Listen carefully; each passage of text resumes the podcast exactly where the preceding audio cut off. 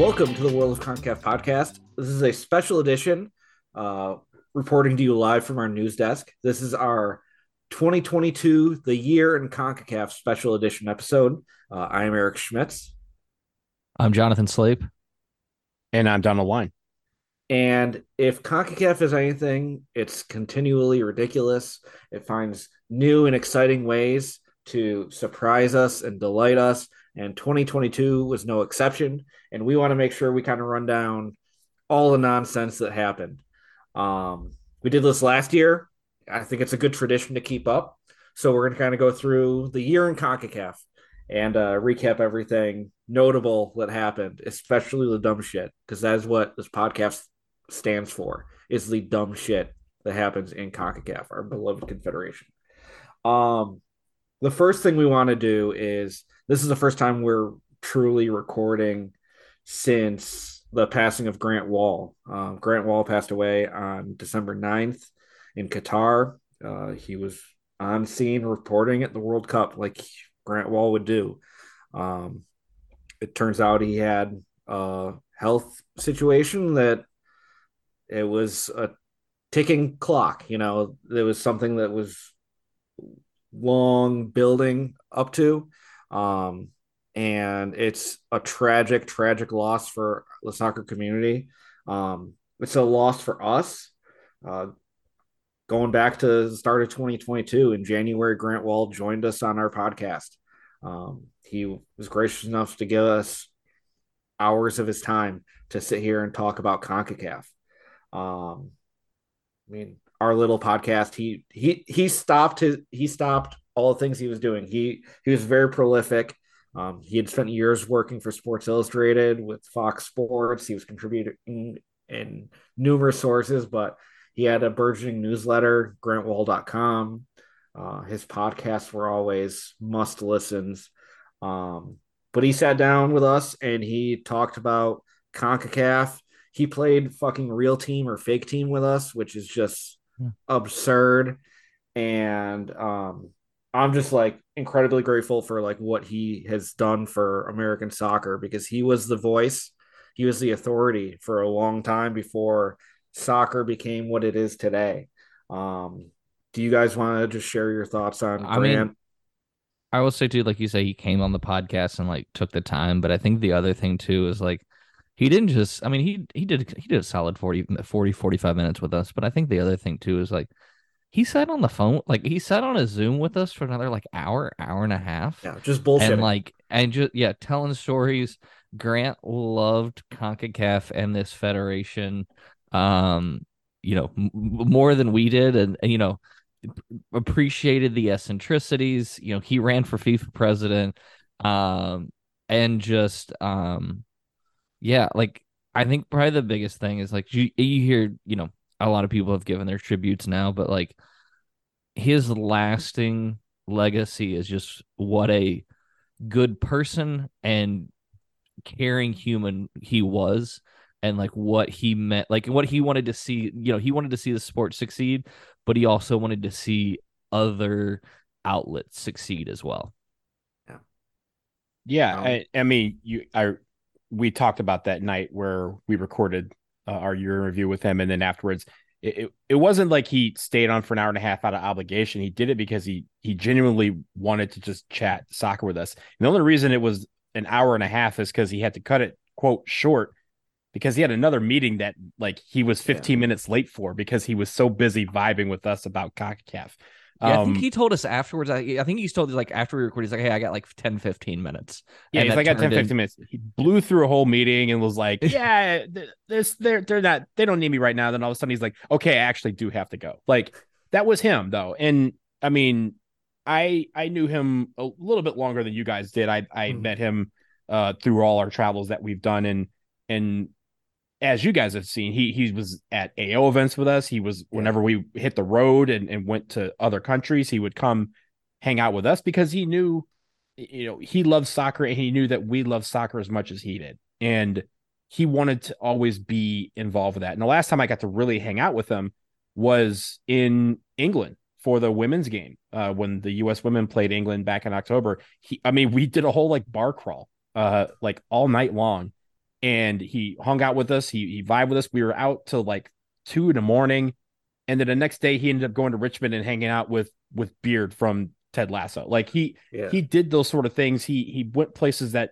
we didn't think we could go, and at the end of the day, he came all the way to the other side of the world to hang with us. He went to the Caribbean to hang with us. Like that was he did a job, and that was in job he did completely outstandingly. And I'll say this as someone who also works in the college basketball side, he did so much for college basketball too. He Yeah. was a big Kansas fan. He, you know, for two decades, the the stories that you saw when you got your Sports Illustrated issue, those cover issues, those were Grant Wahl. There wasn't anybody else. He was What was the those. column that he had to like he had that co- like almost like a newsletter column. It was like a back and forth. I'm trying to remember who the other writer was. Um, I don't remember, but it was. I mean, every, I know what you're talking every about. ep- yeah. every issue there'd be like you know college basketball baseball football and then like in the corner they'd be like soccer but he made sure that there was something soccer related in every single issue of sports illustrated because he knew it was important and he pushed them to make him do soccer full time because he knew it would work the reason why we have this podcast is because someone like him showed that you could do a podcast on just soccer and, and get away with it right like in a way like we're, we're kind of getting away with it and and also again like we weren't in we were what six months into this thing and he was like hey i like i we reached out via dm and he was like yo i'd love to come on i've wanted to talk with you guys for a long time about concacaf Yeah. I was on his show a couple times, and and it is it. He's just it was just a sad, sad, like time. Yeah. All the stuff that's happened so far, the nun- number of times that all of us and people out there have just kind of said, "Damn, I wish I knew what Gr- what Grant would have said, would have Yeah. written, 'cause especially would have written the, about all Argent- this stuff." the, the cup final too, like with Yeah. you know Grant loving Argentina as much as he did, you know, having lived there for a bit. Like I definitely after like especially after that game, like I would have loved to have read um His thoughts. his thoughts on that game. Yeah. And I mean, I go back and I had casually met Grant a f- number of times, but when we were in El Salvador for the first away World Cup qualifier, we're sitting in the hotel before the game and Grant walks into the lobby and just starts shooting shit. And he, he Donald, you like tore out like, hey, I don't know if you know Eric, like we do the CONCACAF podcast together. He's like, he knew what you were talking about. He knew our Mhm. podcast. Yeah. And it's like, if you're a listener, we really appreciate you because there aren't quite too many of you.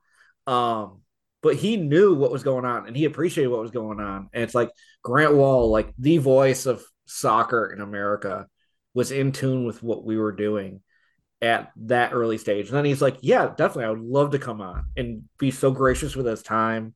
And yeah, and that was like in everything. That wasn't everything Grant did. Like I know Ben Wright, who I who's editor at, at Broadway Sports Media, he talked about the Canada game in Nashville. Um, yeah, that was really the first time he had got a chance to meet Grant in person, and like Grant like had a, a you know six seven minute conversation about like some of the pieces Ben had written in the past, and like, and he was like, I had no idea that this guy had read anything that I had ever written, but it was in tune with you know what was going on. And yeah. I will also say, you know, going back to the conversation we had with him about a year ago, if you remember, it was a very different time um, that we were in, and uh, we were still kind of in the midst of COVID. And I, I remember him getting when he got off, he said he had to get off of a meeting that he was late for, but also his wife, uh, Celine Gounder, uh, Dr. Celine Gounder, was also on a call, and he's like, someone has to kind of look after the dog, right? Like they have to kind of, you know, Yeah. we have to we have to balance these responsibilities. And I remember us, we were kind of like, hey, you know, from us to you, like tell your wife that she is doing Mm. great things. And he didn't need to be told that because Yeah. you could tell how proud he was of the work that she has been doing over the last, especially over, the, you know, throughout her career, but especially over the last couple of years, being kind of one of the main voices, main voices that need to be listened to when it comes to the COVID pandemic. And um, I know like she she joked that she was not in the soccer world, but he very much brought her world into soccer and made it where it was a priority. He did that with a lot of people. He did that with his friends. He did that with people he didn't know. He did that with three guys who were starting a, a you know podcast where we're bullshitting over uh, some region because of vibes. Like he yeah. did that, and I think that's what's what's going to be missing for a very long time from this soccer space that we have created is that he's not going to be there to be kind of that that glue guy, that guy who is everyone's friend, and and I consider him a friend, and and I I'm honored by the fact that he considered me a friend, and that he would again at the drop of a hat say, hey, I'll jump on your podcast, or hey, I'll t- chat for you for ten minutes, or hey, can you help me with this thing? I I need some help, and I think you're you have the best perspective.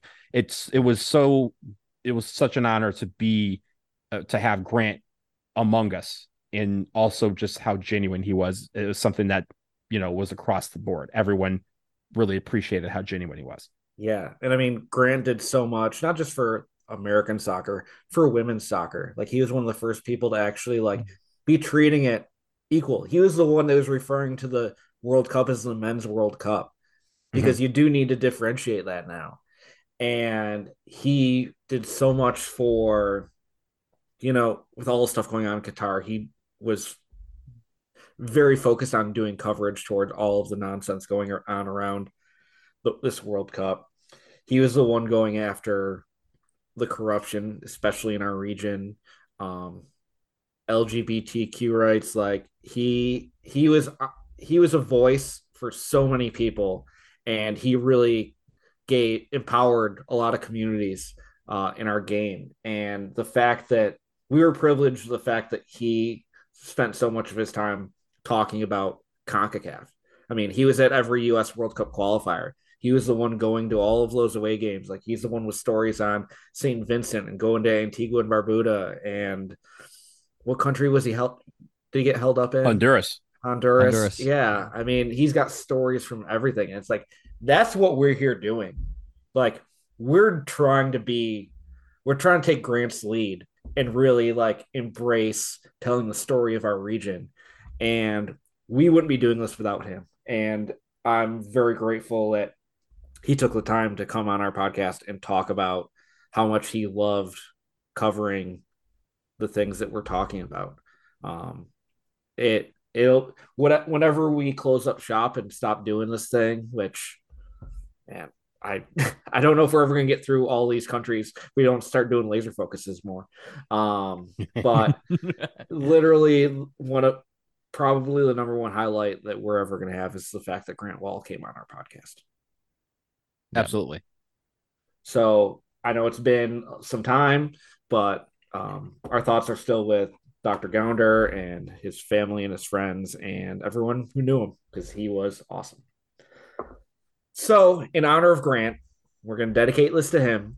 Uh, let's talk about some CONCACAF nonsense. and that that is 2022. Um, so let's just start by recognizing our champions of CONCACAF. First off, um, and Grant would appreciate it. We're going to start with the CONCACAF Women's Championship, the rebranded CONCACAF W Championship. Um, this one, surprisingly, won by the United States of America. You might detect a pattern here in these champions. Uh, the interesting thing about this year's CONCACAF W Championship, other than the rebranding, they've kind of tried to make an event. It was held in Mexico, which is always nice when CONCACAF. In gorgeous, gorgeous around. Monterrey. Gorgeous mm-hmm. Monterrey. Just like the the vibes were immaculate. I, I wish the crowds showed up more for the non Mexico games. Um, and we talked about why the, yeah, the ticketing and all that. We, yeah, yeah. No, there's definitely some nonsense around that, but it's good not only for the U.S. to go play somewhere else in Concacaf, but just for Concacaf to like. I mean, Mexico theoretically got a little bit of a bump from playing at home. In the end, they did not get said bump. They ended up finishing dead last in their group. They got bumped out. Yeah, they got bumped out.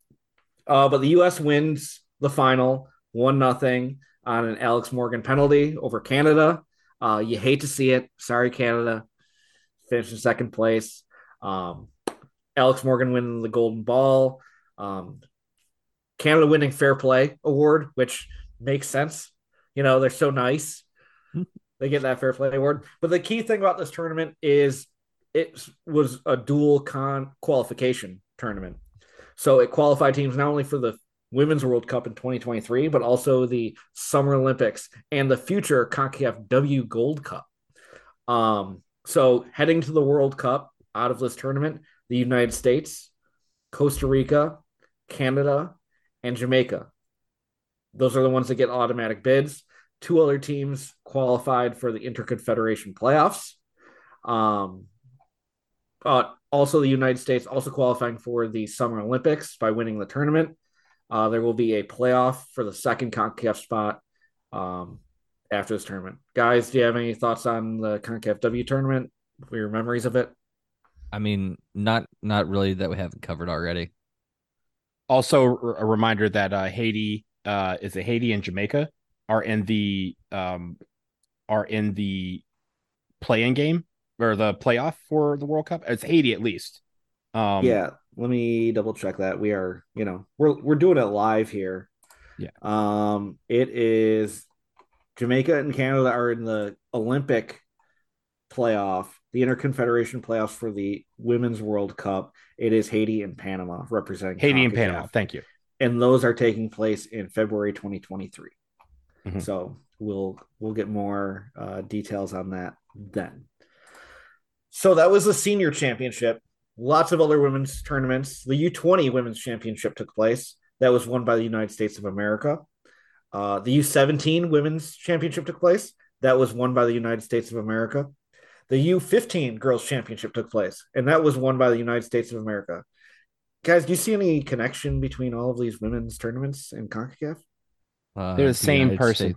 yeah, United, yeah, yeah, same person. Yeah, same per. It's like the whole family, you know, like the it's it's it's the Spider-Man sisters. meme. Yeah. Um, but on the women's side, we had all those championships. No real international championships for the men outside of the 2022 CONCACAF U20 championship and the that, World Cup, but oh well, yeah, we're getting there. We're getting there. I'm talking about inside CONCACAF. Um, the U20 championship. I'm talking just tournaments. Yeah. The U20 championship won by surprise the United States of America. Huge win over the Dominican Republic in the final, 6-0 scoreline. The key thing here is the Dominican Republic is in the final. So the Dominican Republic qualifying for the U20 uh not only for the U20 World Cup in 2023 along with Honduras and Guatemala, the Dominican Republic qualified for the Summer Olympics for the first time ever. So huge momentous occasion for the Dominican Republic program. And the U.S. qualified on the men's side for the Olympics for the first time since 2008. Normally, a U23 pro, uh, a U23 tournament, they gave qualification to the U20s, and for the U.S., it actually, you know, that was that was the the the lucky charm because the U23s had not gotten it done since 2008, and finally, the U20s are the ones that send them to Paris. Yeah. So United States making their 14th Summer Olympics appearance in 2023, Dominican Republic making their first. So congrats to the Dominican Republic there. On the club side, we had our big men's club tournaments. First, the Champions League. Big story in the CONCACAF Champions League. The Seattle Sounders winning the title. Uh, long time coming for an MLS team to win. Uh, Seattle getting the victory over uh, Pumas in the final. Um, it's a two leg final. They ended up winning 5 2 on aggregate. Um, is this a huge moment for Major League Soccer winning this? In this current iteration, yes. I, I think it is worth mentioning that um, a lot of people are saying, oh, it's the first time that the U.S. has won our, our an MLS team has won the CONCACAF Champions League. That is not true. It's first time under this iteration, um, which Donald's DC United had won a previous iteration. He's shaking this. his head. You don't. Yes. You didn't see the the you thumbs damn up Skippy. We did. Yeah. Um, but LA Galaxy no, one one two. Yeah. Yeah. Yeah. But uh, I, I think it is worth mentioning that like you know we we did see you know of this iteration. It's something that has been tried to attempt multiple times. Um, you know, we've and we even got close to an all MLS final. Um, you would, you know, but I, it was still I think it's really big for the for the league and for you know just in this country. Um, I think it just as a whole for a non-Mexican team to win it. I think it's like I think that's even the even bigger story is like it's someone not that's not Mexico. Yeah, and I mean if you think about it when you look back at all of this, right? Like you just mentioned all of the the tournaments that the US won on the international level. It, Leagues Cup has been won by the United States. The CONCACAF Champions League won by the United States. Um, you know, even the like little Campeones Cups that they do between uh, MLS and League MX Leagues have been Cup. recently won by the United League. No, uh, not Leagues Cup, the the Campeones Cup, the one oh, where yeah, the, yeah, the winner of each that was won by the United States. The All Star game was MLS versus League MX All Stars. That was won by the United States. So the United States has been on a little run here that's unprecedented. Literally, uh, with the exception of CONCACAF League, which I know you're going to get to, every single tournament has won, been won by a team from the United States in the region. And I think that it, we even go back to the Gold Cup and Nations League, uh, a lot of them being won by teams from Mexico, I think is a big boom for the United States. And I think we even discussed whether that's good for CONCACAF. The answer is hell yeah, it's good for the CONCACAF to have non Mexico teams win it, but also to have a, a program from top to bottom dominate a region it just shows the quality that has improved here in the United States and also across CONCACAF because it wasn't easy for these United States teams to win. It wasn't like they had cakewalks. A lot of these teams had to struggle against upstarters like Canada or, or again, like you mentioned, the Dominican Republic and in Haiti and Jamaica. There's a lot of teams out there that have been doing pretty well. That's only going to help the region grow. Sure. Um, but you briefly mentioned, I think, the main course of this whole list of champions uh, CONCACAF League, the final edition of the beloved CONCACAF League, CD Olimpia. If there was ever a team that deserved to go off as all time CONCACAF League champions, it's going to be CD Olimpia. Of course, CD Olimpia had been excommunicated from the previous edition of the tournament over the whole Ronnie Brunswijk thing. They come back, the first champions of CONCACAF League and the final champions of CONCACAF League as CD Olimpia wins, beating Alajuelense in the final in two legs. Actually, a dramatic final. Um, really intense gameplay and uh, winning 5 4 on aggregate, thanks to, um, yeah, getting a 2 2 result uh, away in the final match. So Olimpia wins the final CONCACAF League and retains that title in perpetuity. So Honduras, the Honduran squad is the only non-American team to win a CONCACAF title in uh, 2022. So those were like the tournaments we had. The other things going on, there's a, there's a World Cup. So in the start of 2022, we had the conclusion of World Cup qualification. Uh, Canada ended up finishing first on the table and declaring themselves champions of CONCACAF for some reason, even though that's definitely not how this works. Um, they finished first. Mexico finished second and qualified for the World Cup yet again. And US finished third. And then Costa Rica qualified for the World Cup as well after finishing fourth and going to the playoff and getting a victory there. Uh, we had th- two windows of three matches in January, February, and then March of 2022. What are your favorite like like what do you take most out of like how qualification ended? What do you think was the big moment? I think from the CONCACAF standpoint, I think it's great for the region that they had so many spaces in doubt on the last day. Mm-hmm. You know, like uh, on the on the final match day. I mean, the United States qualified on the final match day. Mexico had to qualify on the final match day. Uh, Costa Rica, I believe, had to uh, at least qualify fourth uh, yeah. with the win over the United States on the final match day. So there's a lot of uh, it, it, it, if you think about it, like a lot of people, when you look at like EPL or or even MLS, you, you have decision day where you want a lot of games to have some action and something for rooting interest for neutral fans to watch, and they had that. So people who uh, were interested in these games, they had a lot of games where the scores would have affected standing. So I think that was good, and and I mean, I will say it is good to have you know Canada back into the top full of of the region because it's something that's been missing for a long time. And for the United States and for Mexico, they want that third rival that's the North American uh, neighbors to the north. Um, but I do think it it was interesting. I think uh, we've talked about this a bunch. I think Jamaica really was the loser here because because of COVID, they weren't able to get a lot of their players. But if they were, I think they're going to the World Cup other than one of these teams.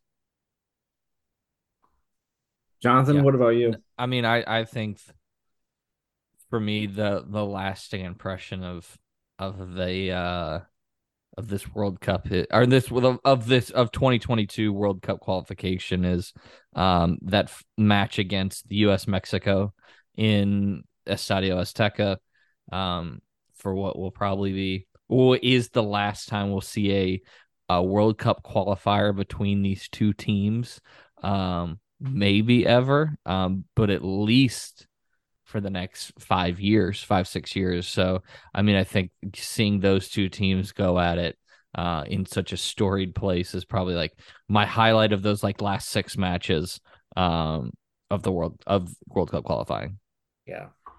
So Canada finishes first, claims that they're champions of CONCACAF, even though that's not how any of this works. Um, shout out to they've updated their twitter too i actually just looked they Yeah. claim a men's championship in 2020 What? um Wait, what? Yeah, yeah. uh, I don't don't understand it. Um, Did yeah, they no, win? Did they win the first round of qualifying? Is that what they were they were talking about? I'm guessing. Yeah, men Concacaf champs, 1985, 2020. That's weird. Fucking Canada, get your shit together. um, but do want to shout out Canada's Cyle Larin, who did finish first in um goal scoring. He won the Golden Boot of the octagonal. Um, probably the last time we'll see an octagonal like this. Uh, just because of the I, I wouldn't in- I wouldn't go so far because of the expansion uh to 48 teams in the World Cup. The uh, the region is going from three and a half to I want to say eight. Uh, Or they're getting they're getting six, yeah. and then two more teams will go to the big new World Cup playoff. So if you think about it, the United States, Mexico, and Canada aren't going to need to qualify in 2026. So that leaves five spots to be determined, whether they be automatic or the two that go to the playoff. I don't think you do that through uh, a hexagonal.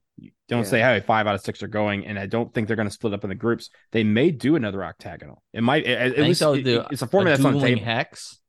I mean, yeah, Possibly. I, the, Possibly. I could I could see them breaking it up because remember, because of COVID, we had these three match windows.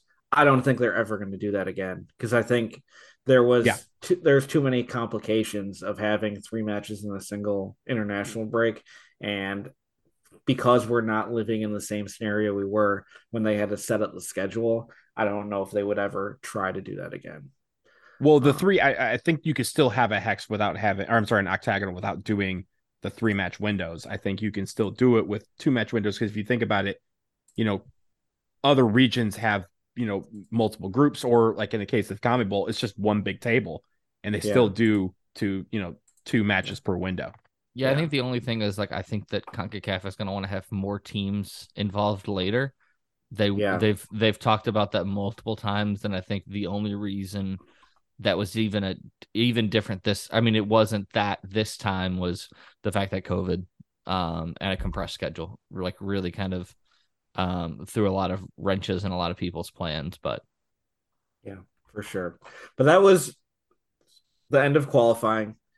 But that was qualifying for the World Cup. We had the 2022 FIFA World Cup in Qatar. Um, Donald and I both attended. It was a shit show. We'll talk more about that later. But CONCACAF did not have the best showing. Just running through the groups.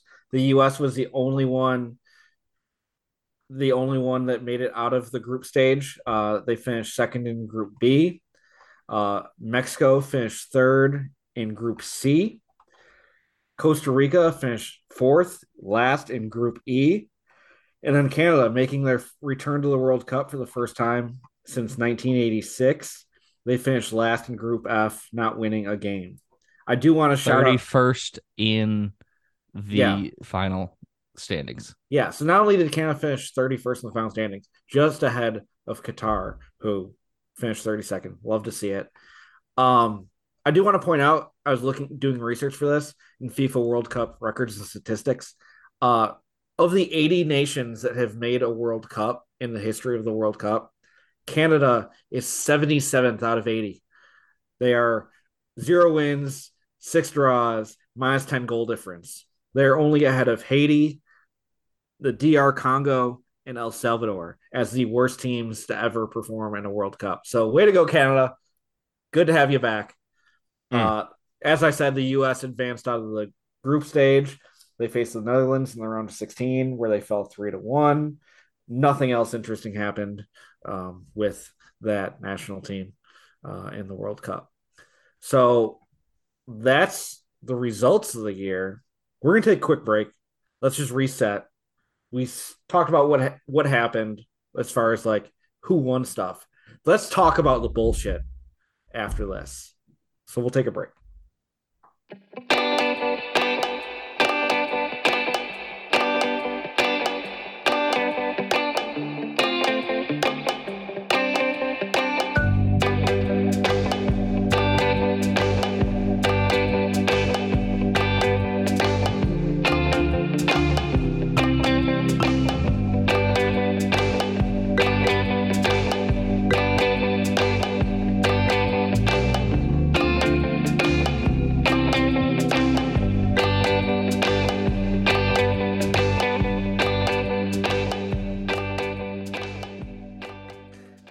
We're back, gentlemen.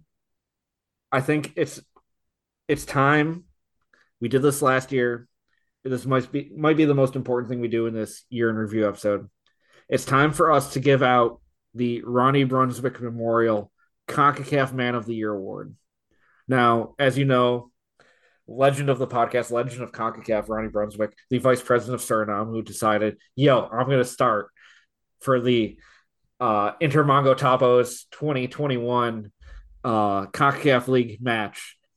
Dude rolling out 61 years of age uh, into the starting 11.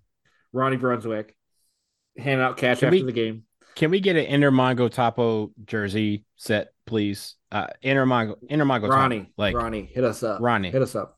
You you um, giving out cash? We're not even asking for cash. We're just asking for. I'm a two X. He's like an extra medium. He's an XL.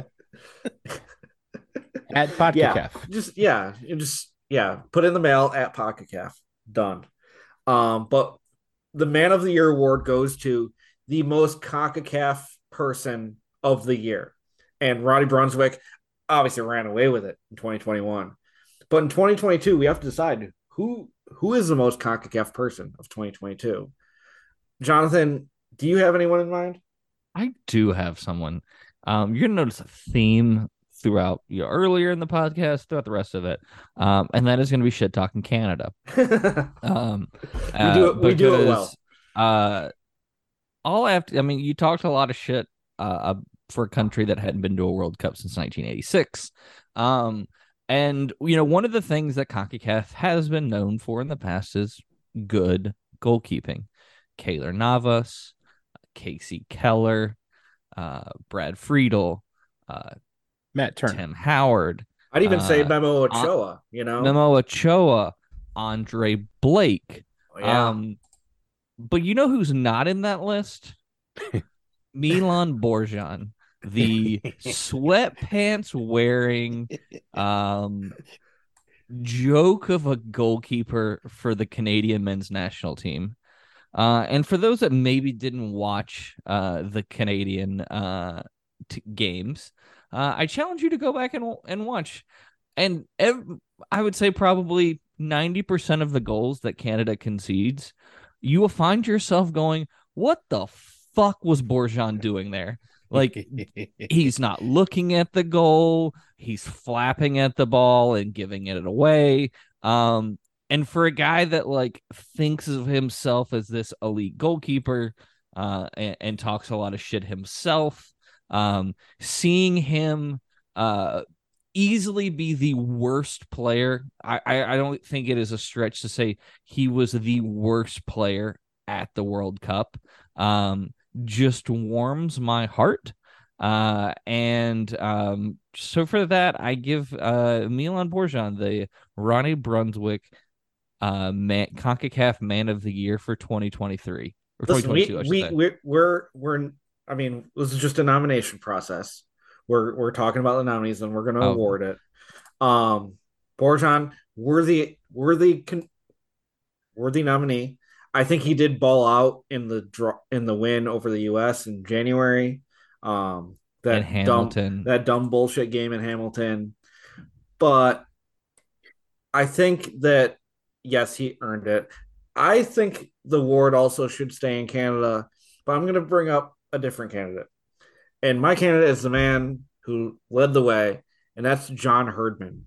Now, John Herdman had a wonderful qualification cycle. He led Canada to the top of the table, their first World Cup since 1986. And then he goes to the World Cup off of this great performance, you know, expectations sky high. Everyone is excited. And Canada lays a fucking egg in Qatar. No goals. They scored two goals in the tournament. One of them they didn't even score. Alfonso Davies got one, and then they got an own goal. Shout out Morocco. Yeah. and then he goes before their game against Croatia, goes and starts talking shit about beating Croatia.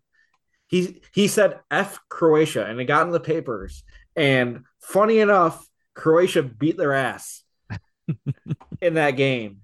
And it's like, dude, chats shit and gets slapped.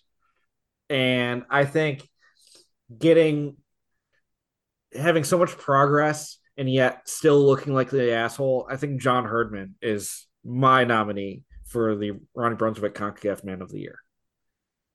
So I love, absolutely love the John Herdman pick. I absolutely love the Milan Borjan pick. And I'm gonna tell you guys, I have no idea who, who to who to choose on this. It- it- like there are pros for both. There are no cons for either. they are both worthy. So I I can't pick this. I I know my vote is the one hanging in the balance. So I'm gonna tell you right now, I'm gonna have to flip a coin. In fact, Mhm. I'm looking around here. I don't have a coin, but I do have Siri. So what's to happen is, is uh, I'm going to assign uh, heads to John Herdman and tails to Milan Borjan, and I'm to ask Siri what's to happen. oh, God. You guys can listen in. Hey Siri. Hmm? Flip a coin. It's heads. Heads. It's John heads. Herdman. John Herdman is our Ronnie Brunswijk Memorial CONCACAF Man of the Year for 2022. Congrats to John. Uh, it's been a long rise from being the Canadian women's coach to being the Canadian men's coach to winning this prestigious award. So shout out John Herdman. Shout out Canada for being You think they'll put this in their Twitter bio? yeah they got they got to fit that in. the PodCAF Ronnie Brunswijk Memorial CONCACAF Man of the Year award. I mean, that, that goes on his resume for whenever he moves on. Um, he'll get any job in the world now for anyone that's looking for bullshit. But if he doesn't add this to his LinkedIn profile, I'm gonna be upset. yeah, better get that update, John. Um, there's a lot of other dumb shit that happened. John Herdman did some dumb shit. Borjan did some dumb shit. But throughout CONCACAF, we had a lot of nonsense. So let's talk about that. Uh, first, just kind of going sort of chronologically. Cold weather games. This year, I think we saw something that we saw a little bit in 2022, but possibly the dumber that it, the dumbest it could possibly be. So in January, World Cup qualifying, Canada was like, "Yo, we're playing the United States. Let's put the game in Hamilton, Ontario." And everyone's like, "Why the fuck would anyone go to Hamilton, Ontario?" But they played the game there. So the U.S. Greg Berhalter, galaxy brain thinking, they're like, "You know what? We really got to prepare for the cold weather We gotta, you know, make travel easy. We're gonna play our two home games in Columbus, Ohio, and fucking St. Paul, Minnesota, in January and February. I don't know if you know anything about the U.S. climate, but it's a fucking dumb thing to do because it is cold as shit. Donald, you were at these games. Mm-hmm. How miserable was it? So, um, the coldest game that I've ever been to, ever, and I've been to uh, for the U.S. I've been to over 150 between the men and women. The coldest game I ever went to was the game in Columbus, Ohio, until I went to the game in Hamilton, Ontario. Then that was the coldest game that I'd ever been to. Until I went to the game in mini in St. Paul, Minnesota. And not only was that game the coldest game that I have ever been to, that was the coldest game that anyone has ever been to because it was the coldest game in the history of the Western Hemisphere. The I think the only game on planet Earth that has been colder, an official FIFA friendly or, or match or whatever. I think the only one that's ever been colder was one in like Vladivostok, Russia, or something like that, somewhere in Siberia. People But got this- subbed out because they had hypothermia. Like, like let's just remember, like people were in like were so cold. It was so cold there that they had to sub people off at halftime. Remember the the whole- conspiracy theory? There was the a whole conspiracy theory conspiracy theory that uh Matt Turner had gotten frostbite on his foot. For those that On don't his foot. remember, Yes, that he had Blackfoot like like Mr. Deeds. Like That that was how cold this game was. Go like there was it was so cold that ice formed when you threw beer in the air. And when beer floated, it, it you threw it in the air, it floated like like snow flurries. And if it landed on your jacket and it froze, it became cotton. And then when you picked that cotton off, it became a hole in your jacket because it looked it was basically like dry ice attached to a jacket. That's how cold this thing was. It was so cold that the Honduras team was in in Houston, and one of our buddies, Max, was on the flight with them, and they were group like three or four, and they waited till group nine. And at group nine, they said, "Hell, last call. If you're going to Minneapolis, now's the time." And that's when the whole team was like, "For real, we got to go up here. We got all right. I guess we're getting on the plane." And they were not happy. This was this was a fun game that should never happen again. I think there's a lot of CONCACAF things you could say. This was fun. Let's never do it again. Never, never do it again. So yeah, a lot of dumb stuff. We're gonna stay in Canada with the next thing I want to talk about. So uh the dumbest goal ever. Well, the dumbest goal. It's honestly the CONCACAF goal of the year. I don't know if you guys remember Atiba Hutchinson's worldie in uh, San Salvador World Cup qualifying in February. We're posting the video on our Twitter. If you haven't seen it already, you'll see it again. You're gonna be like, "Oh, I remember this shit." It was ugly, absolutely ugly. It, like it just goes off them and up in the air and in. World Cup qualifying that gets them three points in El Salvador, a massive result for Canada on their way to you know advancing to the World Cup. So shout out Atiba Hutchinson. I swear we'll talk stop talking about Canada at some point here.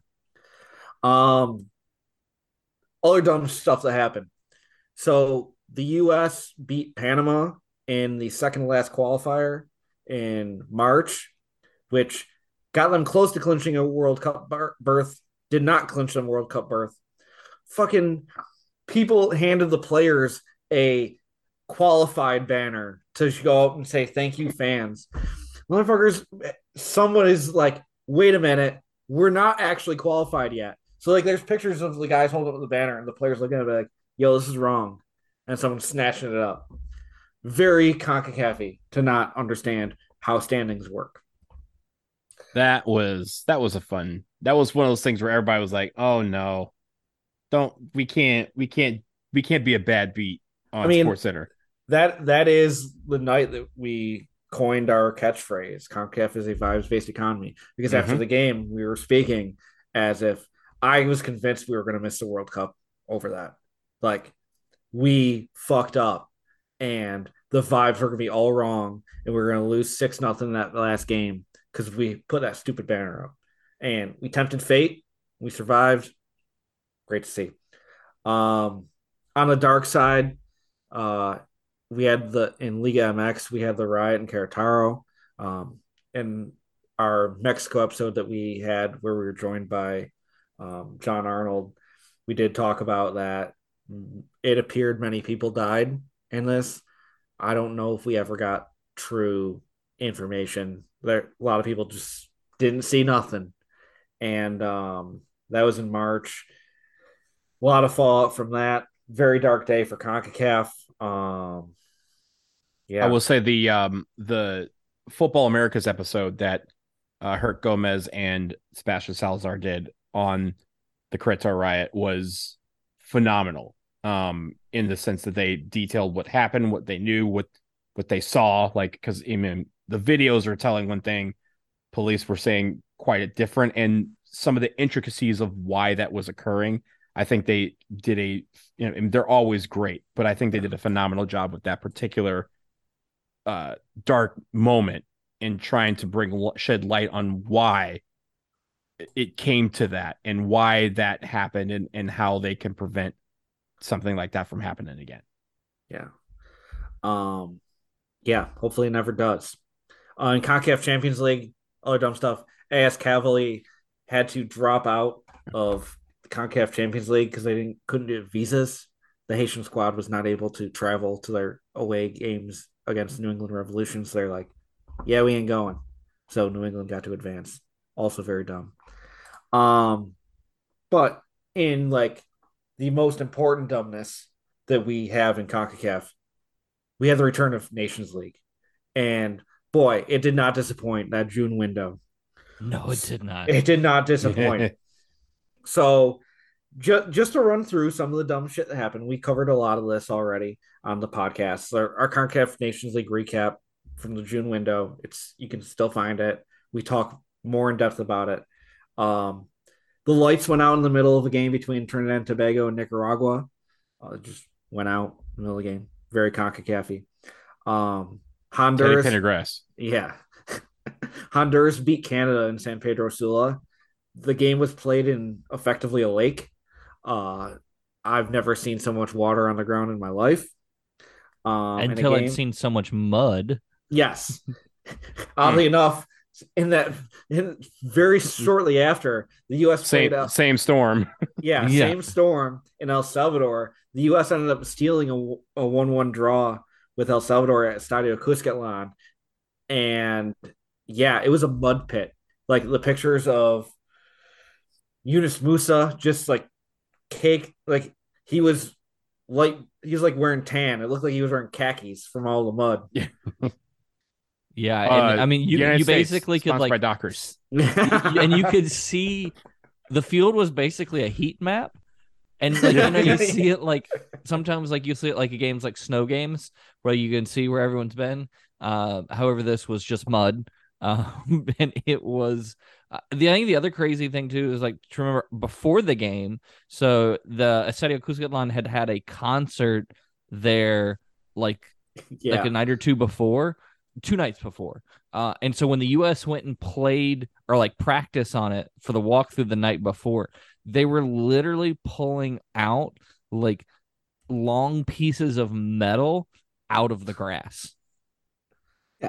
I mean, it was it was a lot of fun. Yeah, yeah. That like that's why we do what we do is for that shit.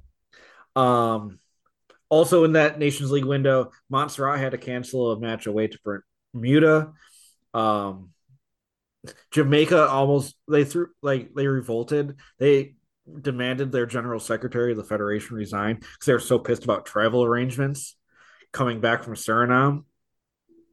Also, travel related, Honduras got stranded in Miami traveling back from Curacao. They almost had to cancel the game in San Pedro Sula because Honduras could not get to get home. Uh, the game ended up getting played. They ended up losing, surprisingly. Um, and I think my personal highlight Nicaragua beat Bahamas 4 nothing. Bahamas only had 14 players on the roster for that match, and they subbed in their backup goalkeeper as a forward, as like a field player in that match. It's just like the magic of Nations League. You cannot it cannot be defeated. They knew how important it was, and they knew they had to they had to do everything to get the result. And sometimes you have to throw in your backup goalkeeper. Yeah, did not work out for Bahamas. Um, one other thing, I guess we gotta go back to Canada in that June window. So a lot of the teams that had qualified for the World Cup tried to get like prep friendlies together. Canada, for some reason, decided, you know what, let's schedule Iran, you know, in Canada.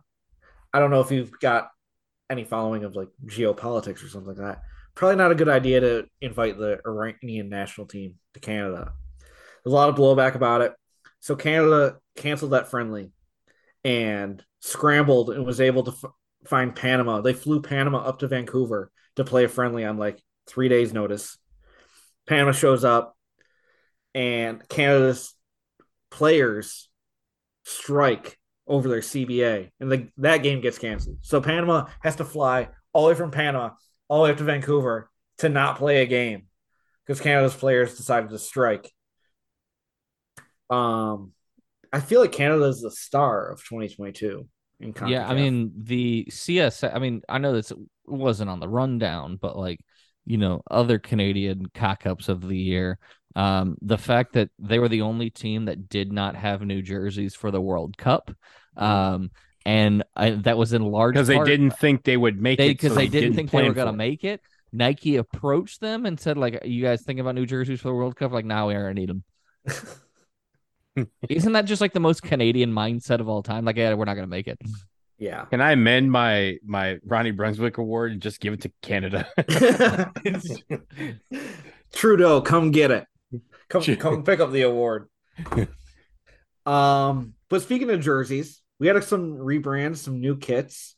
Um, I think the biggest news out of the Confederation in 2022 is that Jamaica signed a deal with Adidas that was starting in 2023.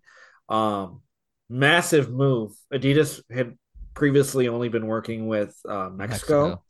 and they Adidas did some fire. Like we we aren't ones to compliment Mexico here on this podcast.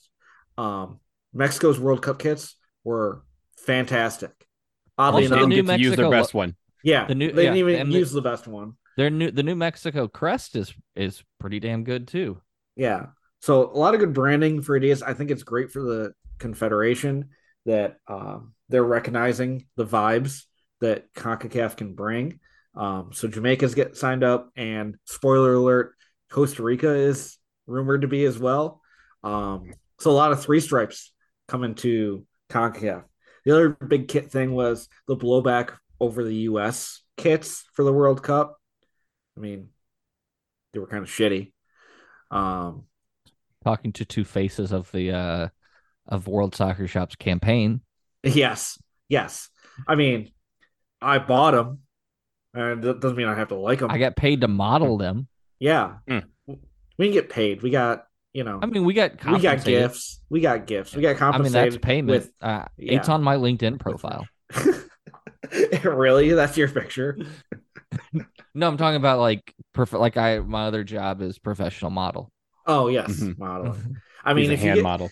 if you get paid to do it, by definition, you're a professional. I Also, lost my speak- NCAA eligibility. That- that is that is true.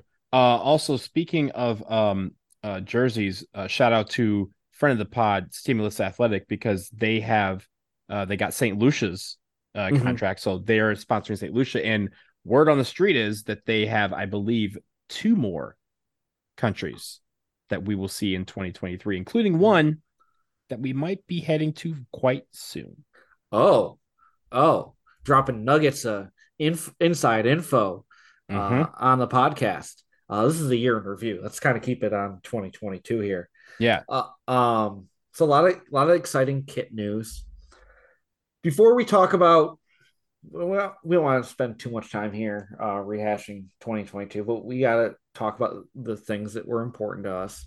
We'll get to our pot on the road reviews shortly, but we had a massive Jack Warner update in 2022. Um, as you know, Jack Warner embattled uh, former. I don't know. He he did a lot of things in Concaf. Former Concaf president, um, all around asshole. Um, he had been fighting his extradition to the United States to face you know, face the music for what he did, um, all the scandals, and under his stewardship, and he lost his appeal. Uh, Jack Warner had a appeal with London's Privy Council. Uh, it's the highest court of appeal for many of the countries in the Commonwealth, and they unanimous, unanimously dismissed his appeal. Um, so right now, he, he, at some point he's getting extradited to the United States to face charges uh, from the Department of Justice over the corruption regarding the World Cup bidding processes. Um, Jonathan, do you feel like Jack Warner's ever gonna actually face the music? No, he's like a cockroach. He he he always uh, manages to stay alive. Yeah, Donald, what are your thoughts? Jack Warner sucks. Yeah, so we'll have more updates on Jack in 2023. But before we close this down and we put a bow on the year 2022, a World Cup year, 2023 is going to be World Cup year as well. You know, Women's World Cup. Excited. Australia, New Zealand. We going down south. We going down south. Um, the reason we do this podcast to talk about all this stuff is because we just love CONCACAF. We love traveling CONCACAF. So we did a lot of traveling this year. So let's just come let's just talk about our favorite memories from our trips. First off, really like the highlight, the first you know, unanimous PodCACAF pod on the road trip was to Canada. We all went to Hamilton for some reason. We're like, if you want a true, if you want like a true indicator of like the psychosis that we're dealing with, we went to Hamilton, Ontario in January for a soccer game. Um, Jonathan, what was your highlight of that trip? I mean, my highlight is, you know, the reason I go to other countries is to um sit in a hotel room with three other dudes, drinking Gatorade, drinking Molson, and eating a pizza while walking, watching Hockey Night in Canada. Um, that is, I mean that that's why I travel. That's the culture that I desperately crave. Um, and uh, but yeah, no, I mean it was, uh, you know, it was Canada. Um, yeah. my think- actual first trip to the Great White North. Um, it was and, white uh, and it was north. I don't know about it wasn't that great. it wasn't that great. Um, but yeah, no, I mean, game sucked. Uh, there was the craziness. I mean, COVID was still a thing. Um, you know, that was just yeah, it was madness is the best way to put that because I mean, they canceled our tickets a week before uh the game and we all had to rebuy tickets. Um, but yeah, no. I I I've I've been to Hamilton or in or through Hamilton several several times. So this was not the the only episode I've had here. with Hamilton. Yeah. Um but it was uh it was definitely an interesting game. Uh also that was the time where a lot of people decided, yo, Canada fans, you need to calm it down a little bit. Like there was there was quite a bit of chirping after that game and and to I mean to their credit they won the game. Uh, but they were they were chirping as people who who you know we we ain't we ain't slouches. Like if we want to throw hands, hands can be thrown. We're very good at them. We're in fact there we're damn near the best in the International world. International export, isn't throwing. it? Throwing hands. Yes, we throw hands. We throw hands in 220 countries around the world. Um, but no, it was it was fun. We we we you guys trapped out of a you know whatever hotel next to a mall in Hamilton. We trapped out of a hotel across the street from a mall in Toronto. So um yeah, it was a lot of fun. We had Thai food. We didn't have whatever it is you had. We had actually we got pizza. We got pizza pizza because that's the thing. pizza pizza's dope. Yeah, pizza pizza's yeah. dope. Yeah, yeah, you had to do that. And it was Jonathan's first time to Canada, so you had to you had to give them the yeah. the, the basics. We yeah. we went with the we went with bougie. Yeah, I mean the first thing we did when we got over the border was stopping at Tim Hortons. So we made oh, sure. Oh, yeah, Timmy Ho. John, that's what we did too. Jonathan got what he deserved. I mean, to see the frozen uh, Niagara Falls, which was actually, I I will say, as all the shit I talk about Canada, legitimately beautiful to see the fro- frozen Niagara Falls. Like that was, yeah, that was really cool. The important thing to note, as a local to that area, um, originally, is that you have to remember we were in Canada looking at America, so that's why it yeah, was beautiful. Yeah. You know, yeah. if you look at if you look, you're looking at Canada from the U.S. Kind of looks like shit. When you're on the other side, looking fantastic view. But you know, just a little insider tip. Make sure you go check out Clifton Hill, stuff like that. Uh, so Canada was in January. Then in March, Mexico, the U.S. Mexico game at Estadio Azteca. My first trip to Azteca. Now you've been there. What Yes. was like your highlight of like that Mexico trip this time? Um, I, I think it was the fact that it was there was a lot of people that were there for the first time. Um, Mexico is a like top five city in the world. There's no Yeah. question about it, in my opinion. Um, and it was great to be down there. And it, I mean, there was just so many Americans that made the trip. I think that was cool. And it was the- it was it quite possibly could be the last time we go down there for a World Cup qualifier that you know is significant. So um, so yeah, that I think that was the the key here was that a lot of people took advantage of that and had a great time. Yeah. No, that was my first trip to Mexico City. I absolutely loved it. Like I definitely want to go back and have time to like explore the city more. Definitely a really cool place. The vibes were immaculate. Um Azteca, it kind of sucked it wasn't like full full, but they had us US fans like kind of up by ourselves in the upper deck. Um we weren't necessarily surrounded, so we weren't threatened. So like I do feel like missed out on a little bit. We also the US didn't lose, so that was like very important to me. Um so yeah, it was a good good trip. And then also in that window, I went to Costa Rica.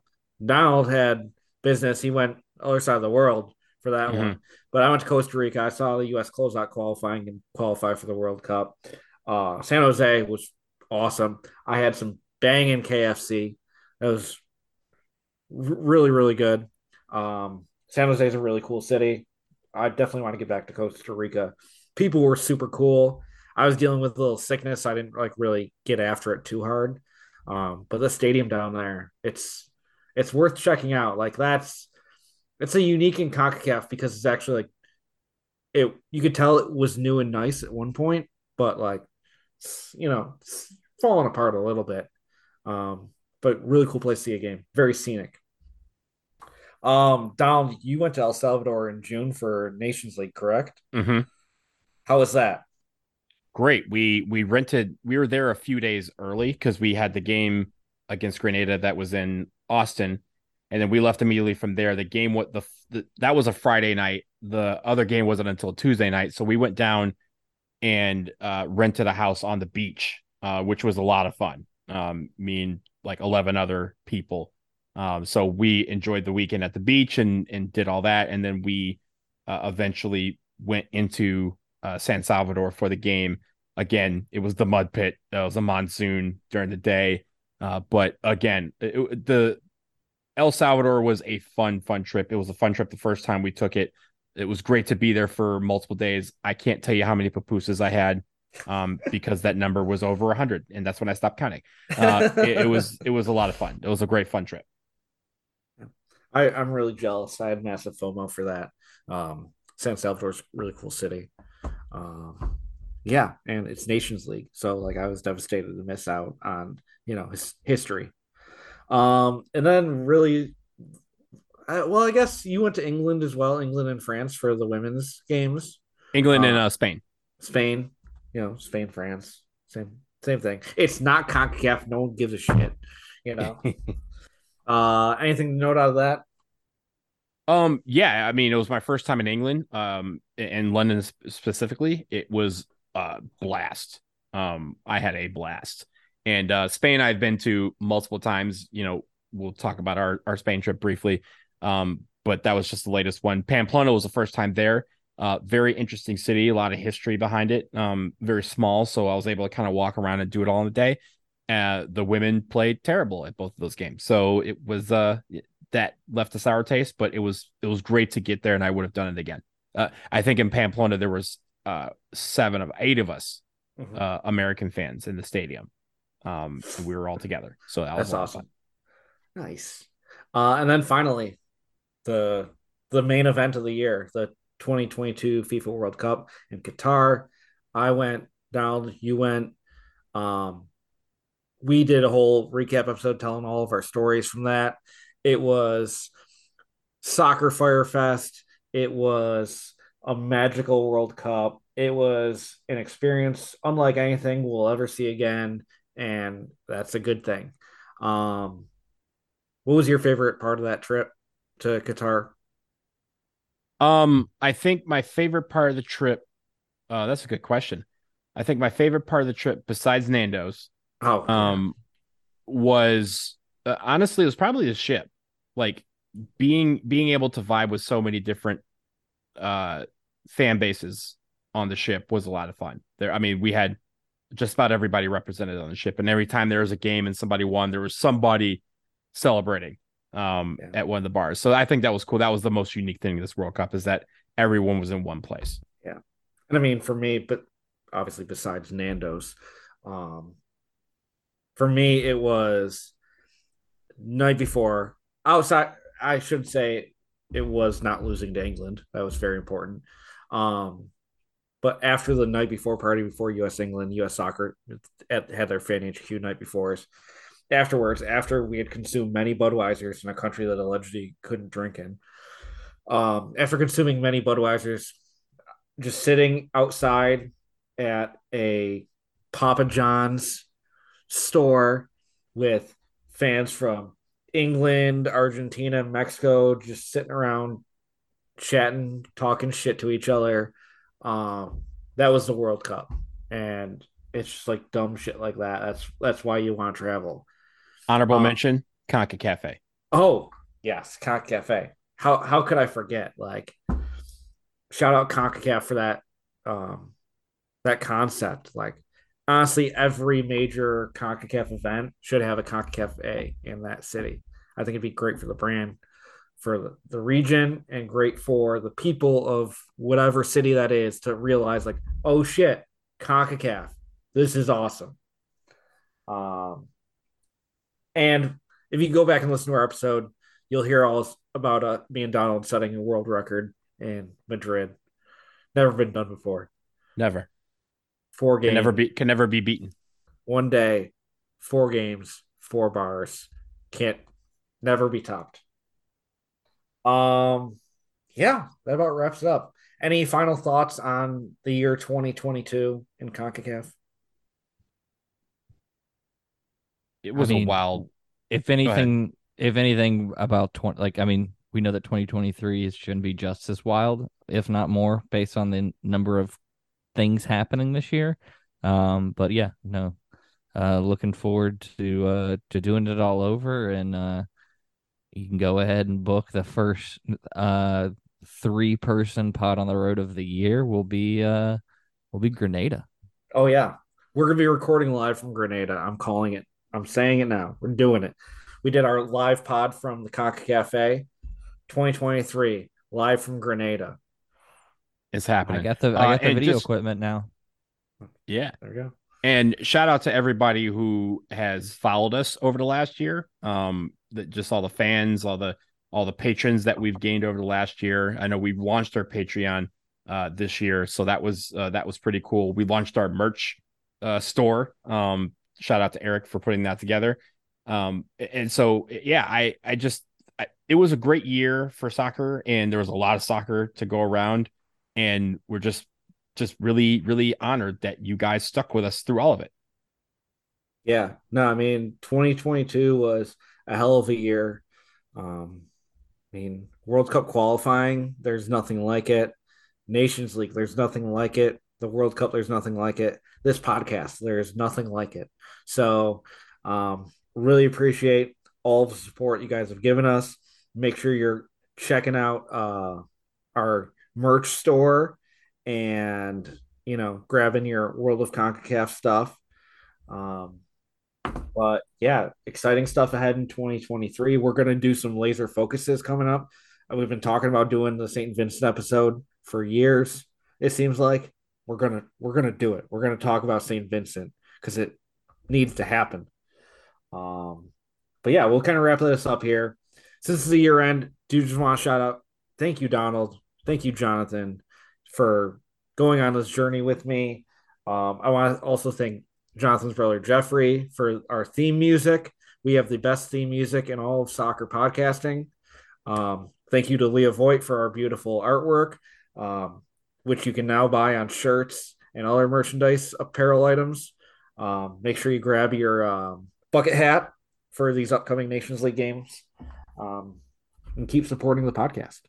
So, and thank you, Eric. Oh, Thank you, Yeah. Eric.